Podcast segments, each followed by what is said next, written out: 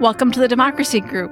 I'm Jenna Spinelli, host of When the People Decide, and this is our Best of 2022 episode. If you want to hear more from When the People Decide, visit our website at thepeopledecide.show. And now, here's the episode. Regular game 17. First numbers and 36.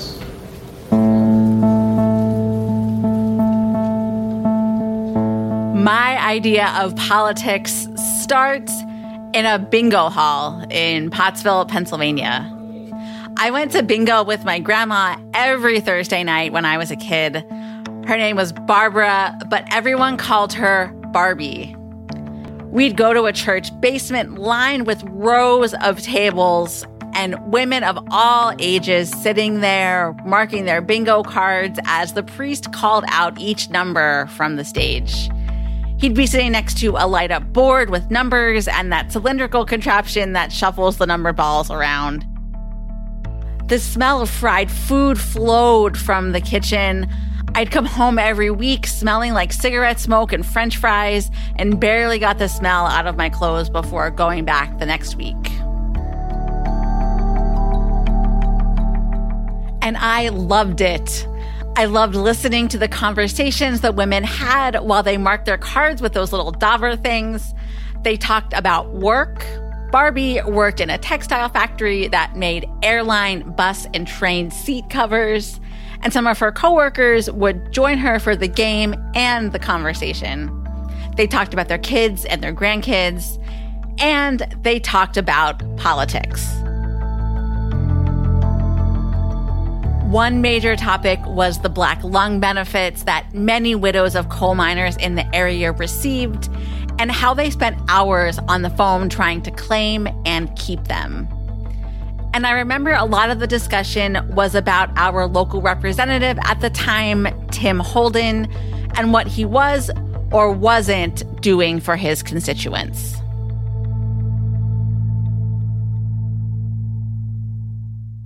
My grandma dropped out of high school in 10th grade so she could get a job. She earned her GED 30 years and 6 kids later. She was a union member and had strong opinions about the importance of working together to stand up to people in charge. She was not shy about speaking her mind. And every week at bingo, I took it all in. The power of people coming together to talk about real issues settled into my brain, just like the cigarette smoke and French fry smell did on my clothes. Barbie isn't with us anymore, but the inspiration she gave me still is. Those nights at bingo always felt so much more real to me than anything I would hear a politician say on TV, or even later when I became a reporter and would interview them.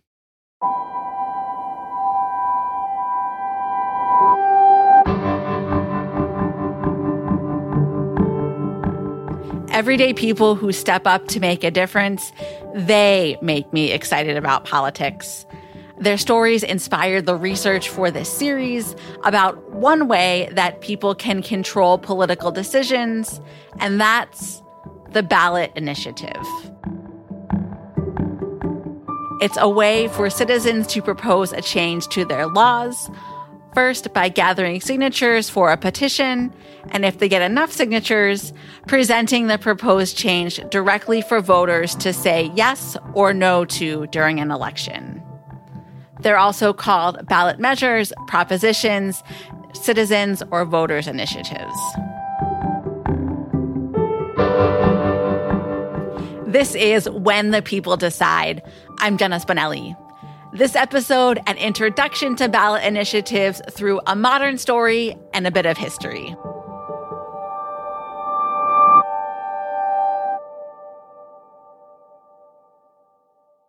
Katie Fahey never imagined she'd become a professional democracy entrepreneur. Like me, Katie would not describe her family as political per se. We did a lot in the community just based on our faith. And then my dad worked in downtown Detroit with veterans. And so I think our lives were really tied to service, but we didn't really talk about politics. Katie is the executive director of The People, a nonpartisan political reform organization. It helps Americans access the tools they need to engage in the political process, like helping them launch ballot initiatives. Her work founding The People comes from her own experience running a ballot initiative campaign in her home state of Michigan back in 2017 and 2018. But she wasn't always this involved, especially in her early days as a voter. I made sure my friends were registered to vote. I maybe signed some of those pledges online that were like, hey, I really want some politician to care about renewable energy or whatever. But I really hadn't ever volunteered on a campaign. The actual party politics aspect really, I did not resonate with me. I really cared about more the person who was being elected. And most of the volunteer opportunities that I got exposed to were, hey, come help this Democrat or come help this Republican win. And I just that didn't really appeal to me. After college, Katie started her professional life. She got a job as a program administrator for the Michigan Recycling Coalition. The Flint water crisis happened, and that was a big influence on her. She says she began to really see how removed politicians were from the concerns of average people. One day, something in the news caught her attention. They were talking about how even though more people in Michigan voted for, when I was first starting to vote, it was more people were voting for Democrats. They got 60% of the vote, yet actually the Republicans in the state had a supermajority. They were controlling the state of politics. And that's when I started being oh, interesting. And also started really thinking about, our votes don't line up with the election results necessarily. And some journalists who were talking about that said, one of the only ways we could fix this is we don't think the legislature is going to give themselves less power. So if you want to fundamentally fix some of this, citizens will have to be the ones who step up and use the ballot initiative process. They were kind of saying, if we want election results to actually be responsive to what the people in Michigan want, then you have to fix gerrymandering. I did not think I would be the one to really kick off doing that. Gerrymandering is manipulating the boundaries of electoral districts to gain advantage for one side. The idea is to divide your opponents into different districts so they're always in the minority. Politicians used gerrymandering to win elections, so they weren't going to do anything about it. Katie said the only way to fix it was to bypass the legislature and go directly to the voters. I was driving in my car. I think I was going to work, and this light bulb just went off of oh, what's that? We don't have to just be miserable, listening to how politics is going every single day. This is exciting. Then in 2016, Donald Trump is elected president. A poll by the Pew Research Center a few months before his election found that participants' views of the opposing party were much more negative than in the poll's nearly 25-year history. Katie was seeing this partisanship in her own immediate circles. After the 2016 election, I saw a lot of my friends and family who, for the very first time, had voted. Automatically, if their candidate didn't win, they jumped into despair and, the world's over for the next couple of years. Or if their candidate did win, they were jumping into yay, everything's solved. And now I don't have to worry about it. And I was wait, hold on. There's actually a lot of issues that go on at the local level that still need your attention. And for me, I was redistricting, I think, could help what I'm hearing both my friends and family really want, which is more accountability from the government and more responsiveness. She put together people's lack of faith in politics and what she heard in that news story and shared her feelings with her coworker at the Recycling Coalition, Kelly Shelter. We were both kind of feeling man, we are so frustrated. Or we were both really sad and distressed at how sad and distressed our networks were and our friends were after this election. And so we're we've got to give people something that they can work together on. And we both cared about gerrymandering. I more wanted to kind of see hey, do I have some friends who also care about this, and maybe we can go volunteer together.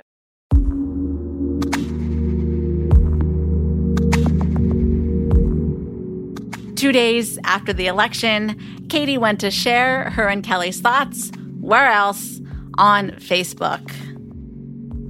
So I make this Facebook post that says, hey, I want to end gerrymandering in Michigan. If you want to help, let me know, smiley face. It's like 8 in the morning. Actually, it must have been like 7 in the morning. I go off to work, don't think anything about it. I make plenty of Facebook posts. And by lunchtime, I start seeing that there's actually a bunch of comments and a bunch of people have like private messaged me saying, I've cared about this issue for a long time. Sign me up. I'm ready to help you. Kelly was in the office with me and I was like, oh my gosh, this is real. And I was like, should we do something about this? And she's like, we have to do something about this. And that's what kind of panic started. And I was like, I don't actually know how to end gerrymandering. Katie says she basically Googled how to do ballot initiatives in Michigan. It's one thing to identify a problem, but something else entirely to come up with a solution. And that's what an initiative campaign requires, that you create something concrete for voters to react to. Katie took her post and created a Facebook group. That group became an organization that eventually called itself Voters, Not Politicians. Their pitch? Voters should pick their politicians, not the other way around. After a lot of research and surveying, Voters Not Politicians crafted a proposal to establish an independent commission to draw voting districts in Michigan. From the get-go, putting the proposal on the November 2018 ballot in Michigan faced challenges.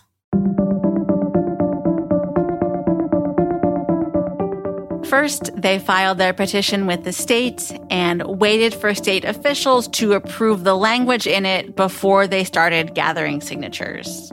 What we had been told to expect with getting our petitions approved was a 24 to 48 hour process.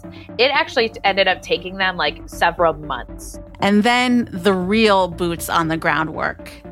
They had 180 days to gather a minimum of 315,654 registered Michigan voters to sign the petition to put the initiative on the ballot. We were immediately met with skepticism, just so much skepticism. We could tell right off the bat we were not doing things how we were normally done.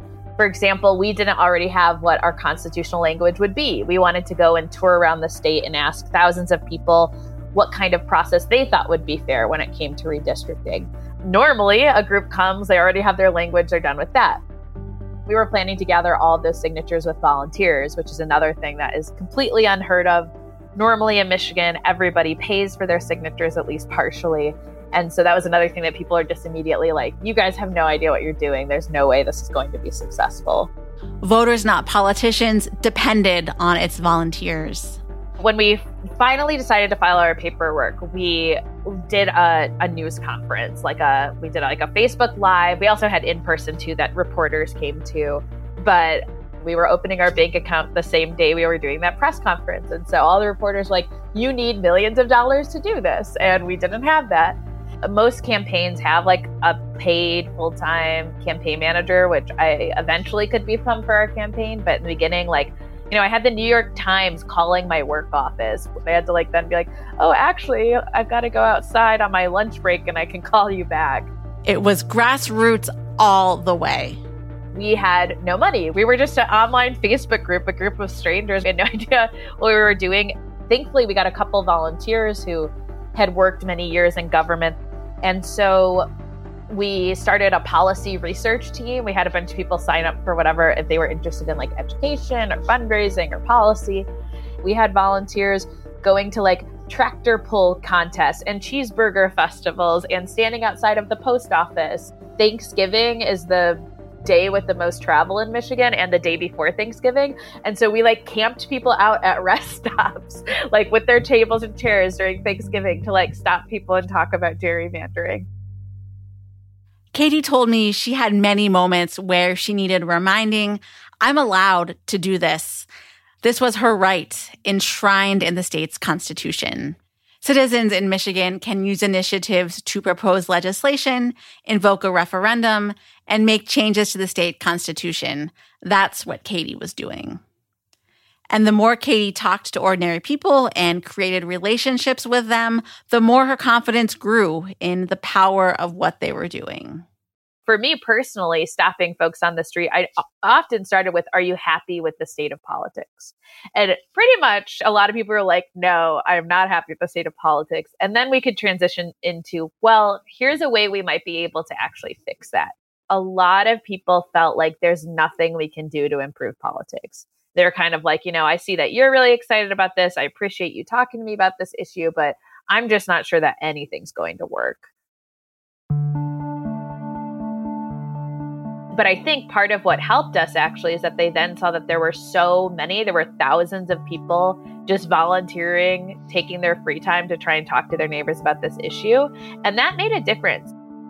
Part of what made a difference, too, was how transparent Katie and her coalition were with anyone joining their cause. All of us who started this together, we didn't work in politics. So if we were going to work on something, we wanted to do it in a way that we can be proud of, because part of why we were dedicating hours and hours of our life and basically like having no free time at all for 2 years was because we wanted to believe in politics again. We wanted to actually work and reflect the will of the people. And so it felt like what we were fighting for, we needed to also follow those values. So like we let people know, hey, here are our goals and here's where we're at financially, and trying to like instill those values we were also fighting for. And I actually think people were really hungry for that. I think that's why we were able to have over 10,000 volunteers, when most campaigns, even if they are for an issue a lot of people support, don't always get that kind of traction.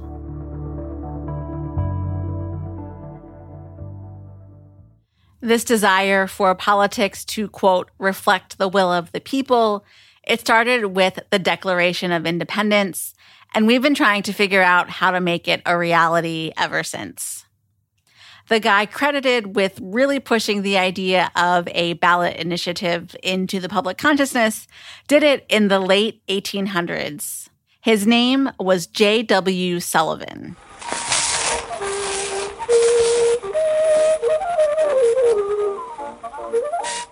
J.W., or James William Sullivan, was born in 1848. He lived through the Gilded Age and saw that elected officials were acting in ways that benefited themselves and their wealthy, powerful friends. Historian Stephen Pyatt describes the political atmosphere in the late 1800s. And it's kind of like now. You know, you complain that the system is, there's too much partisanship. There's legislative gridlock, nothing seems to get done. Special interests have too much influence. Money plays such a big role in what happens legislatively. Stephen is the author of Giving Voters a Voice, The Origins of the Initiative and Referendum in America. He's studied this era extensively. J.W. Sullivan spent several years collecting information about ballot initiatives. In 1888, he took a leave of absence from his job as editor of a labor publication and set out to the mecca of this democratic idea, Switzerland. I was surprised to hear Switzerland and not say ancient Greece, but in fact, Switzerland's practice of direct democracy dates back to the Middle Ages and was enshrined in their constitution when it became a federal state in the mid-1800s. Swiss citizens can propose initiatives to amend their constitution. They have to gather signatures and support to make direct decisions in government, and they do this at the federal and local levels. Needless to say, J.W. Sullivan was inspired. And he was just blown away. He thought that this was, like the American town meeting. This could work here. And once he came back to the U.S., he put it all down in writing.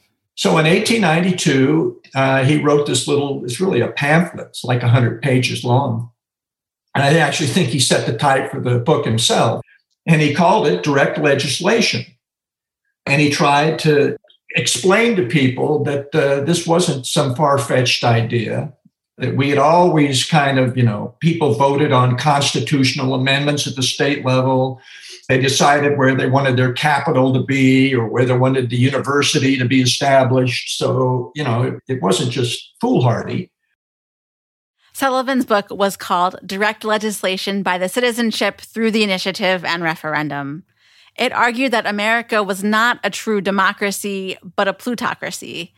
In other words, a country dominated by the rich and powerful. And that people needed to take the tools of governance up with their own hands. The book sold 10,000 to 15,000 copies per year in its first 3 years.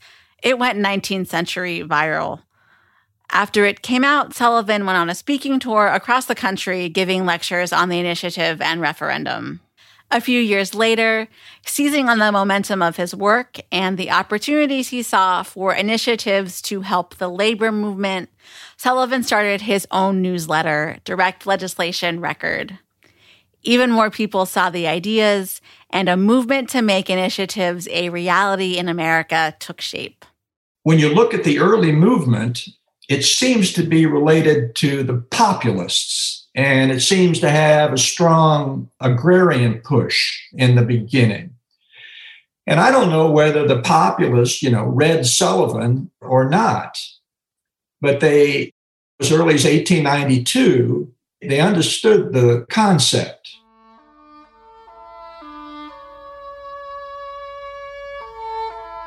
"22 states passed some version of the initiative and referendum by 1918, almost all of them west of the Mississippi River. At the time, the American West had an aura of self-reliance and egalitarianism, people making things happen for themselves rather than relying on political elites. Eastern states were preoccupied with elitism and wanted decisions to be made by well-educated, high-minded citizens. In the South, they were preoccupied with racism." One account I read said, quote, "Many conscientious Southerners oppose direct legislation because they fear this process of government would increase the power of the Negro and therefore increase the danger of Negro domination," unquote.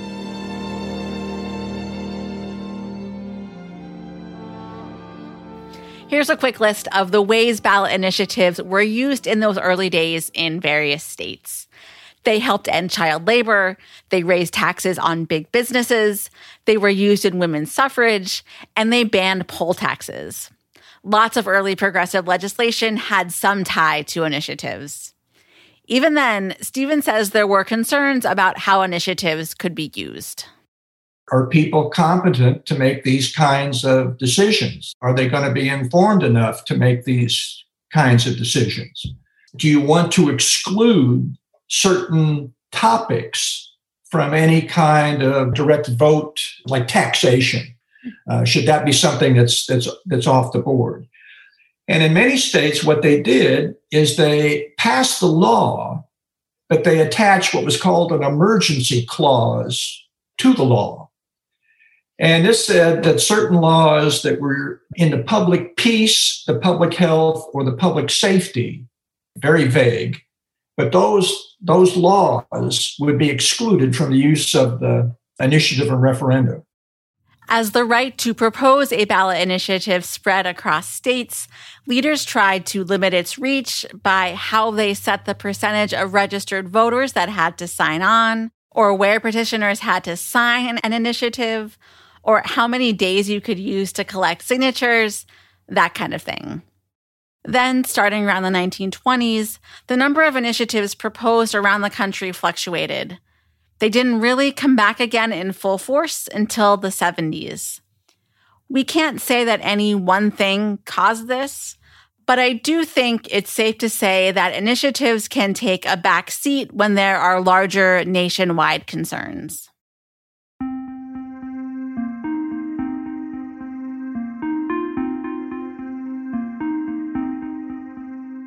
During those 50 years, the U.S. fights in 2 world wars. The country goes through the Great Depression and the Civil Rights Movement. The ballot initiative doesn't really come back into the public eye until 1978 with the infamous Prop 13, an initiative in California that limited property taxes for homeowners. There's a lot more history to ballot initiatives that we'll cover throughout the series. But for now, what you need to know is Today, citizens in 26 states and the District of Columbia have the ability to put matters to their fellow voters in varying forms of the ballot initiative process. Some states that don't, New York, Texas, and my home state of Pennsylvania. And it's become a billion-dollar industry. I wonder if J.W. Sullivan ever imagined that happening. In 2020, initiative campaigns had $1.2 billion in contributions. The tension in ballot initiatives, what really excites me about them and what inspired me to make a podcast about them, is that they have to keep the people front and center, while also getting support from power players like media and elected officials. In the end, you need both to win. There were a lot of national funders who had been watching our story and wanted to help support us, as well as over 16,000 individual donors across the state who had been donating. Katie Fahey gathered all the support she could get in Michigan in 2018 for her ballot initiative to establish a citizen-led commission for redistricting. But even with this injection of funding and national and grassroots support, it took a lot of work to overcome the opposition. First, opponents tried to get the entire proposition thrown out in court. That didn't work. Once we were kept on the ballot, that's when I think the opposition kind of panicked and was like, oh no, we need to raise a lot of money really quickly. And so they raised a bunch of money and they started putting out false radio ads and TV ads about our petition, saying that we were like this secret front group for the Democratic Party and making up lies about like how the commission would work to try and scare people. This made signature gathering more difficult. We started seeing, when we were knocking on people's doors, telling them about the initiative, that's when we started getting doors slammed in our face. That's when we started having people be angry at us because they thought we were lying to them. But the very grassroots nature of Katie's campaign is what ended up working in their favor. And I think that long-term relationship building and the fact that we had people from like every community in the state who are part of this campaign, I think that's what helped insulate losing as many people as we could have.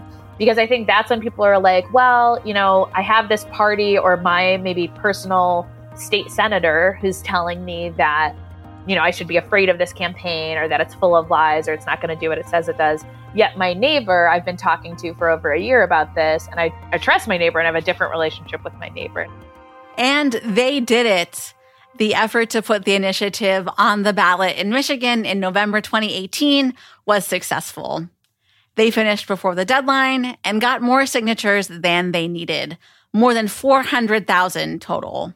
We went to every part of the state. We went to each congressional district at least twice. We have 14 congressional districts in Michigan, and we are one of the very few campaigns, if not the only campaign. We haven't been able to go back and verify every campaign, but that got signatures from all 83 counties in Michigan. That's not a requirement, but we were able to do that too. And the day of the election, they got their victory. And what was really cool to see in here is you saw volunteers who were like, that's my county and where I live. I am so glad that I went door knocking, or like, I am so glad that I was able to help make a difference. Because once we saw the official results in some counties, you could actually see we quote unquote won by like 2 or 3 votes, which probably was conversations that our volunteers had with those folks. Michigan voters this fall, 2022, will be electing representatives in districts drawn by the independent commission that Katie's initiative created. But Katie says it's still too hard to run a campaign like this. One of the things that really stuck with me was just how little help there was in figuring out how to do that. There was clearly many of us who had this strong passion to genuinely want to do something, but we had to figure out everything from scratch, from where to start. And there were so many little things along the way that, if we would have missed a filing deadline, or if we would have not read the campaign finance compliance laws and asked for an extra interpretation, we could have been fined a bunch of money, all because we just didn't know what we were doing, not because we were intentionally trying to break the law. And this process can cost excessive amounts of money, something not a lot of average citizens have lying around. You shouldn't have to have millions of dollars and thousands of people in order for people to get accountability from their government.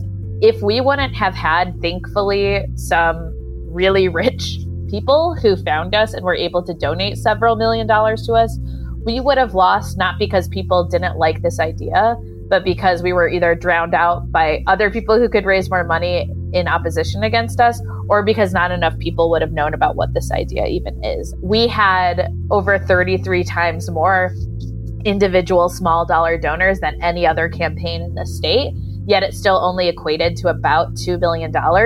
And we ultimately needed $17 million to win. And because we were just everyday people, and I didn't happen to be a secret millionaire, like, our chances were so much worse off because of that. But it's everyday people who are at the center of the ballot initiative process. Katie said this again and again in our interview. We'd be nowhere without our volunteers. And this initiative was all about the will of the people, not the politicians. This is something I imagine J.W. Sullivan felt way back in the 1800s. Today, we're reading Facebook posts instead of pamphlets, but the ballot initiative remains a tool for people to enact the changes they want to see. The ballot initiative process, it's such a huge responsibility, but it is such an exciting tool that we have as the people of this country to create the country we want. It was possible for us because thousands of people took their time, energy, money, talent, creativity, and said, you know what, I'm going to try.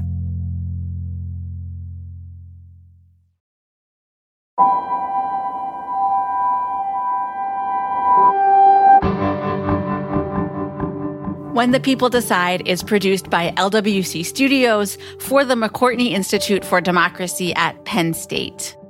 The podcast is reported and hosted by me, Jenna Spinelli.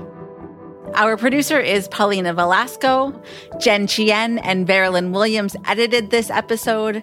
Cedric Wilson mixed this episode. Jimmy Gutierrez contributed, and fact-checking by Mark Betancourt. Special thanks to the Cumberland County Historical Society for the information on J.W. Sullivan, and to Dennis Johnson and the Ballot Initiative Strategy Center for helping me understand the bigger picture on ballot initiatives. Follow When the People Decide on Apple Podcasts, Spotify, or wherever you listen to your favorite podcasts. This will make sure you get notified about the rest of the series, where we will explore the many ways people will try to, like Katie says, create the country we want through ballot initiatives. I'll be talking to people using initiatives for three strikes in California, LGBTQ protections in Ohio, voting rights in Florida, and many more issues across the country. I'm Jenna Spinelli. Thanks for joining us.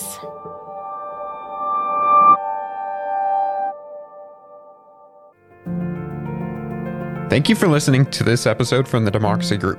If you want more podcasts like this, then visit democracygroup.org. There you will find our events, topics, and a newsletter as well. So head on over to democracygroup.org.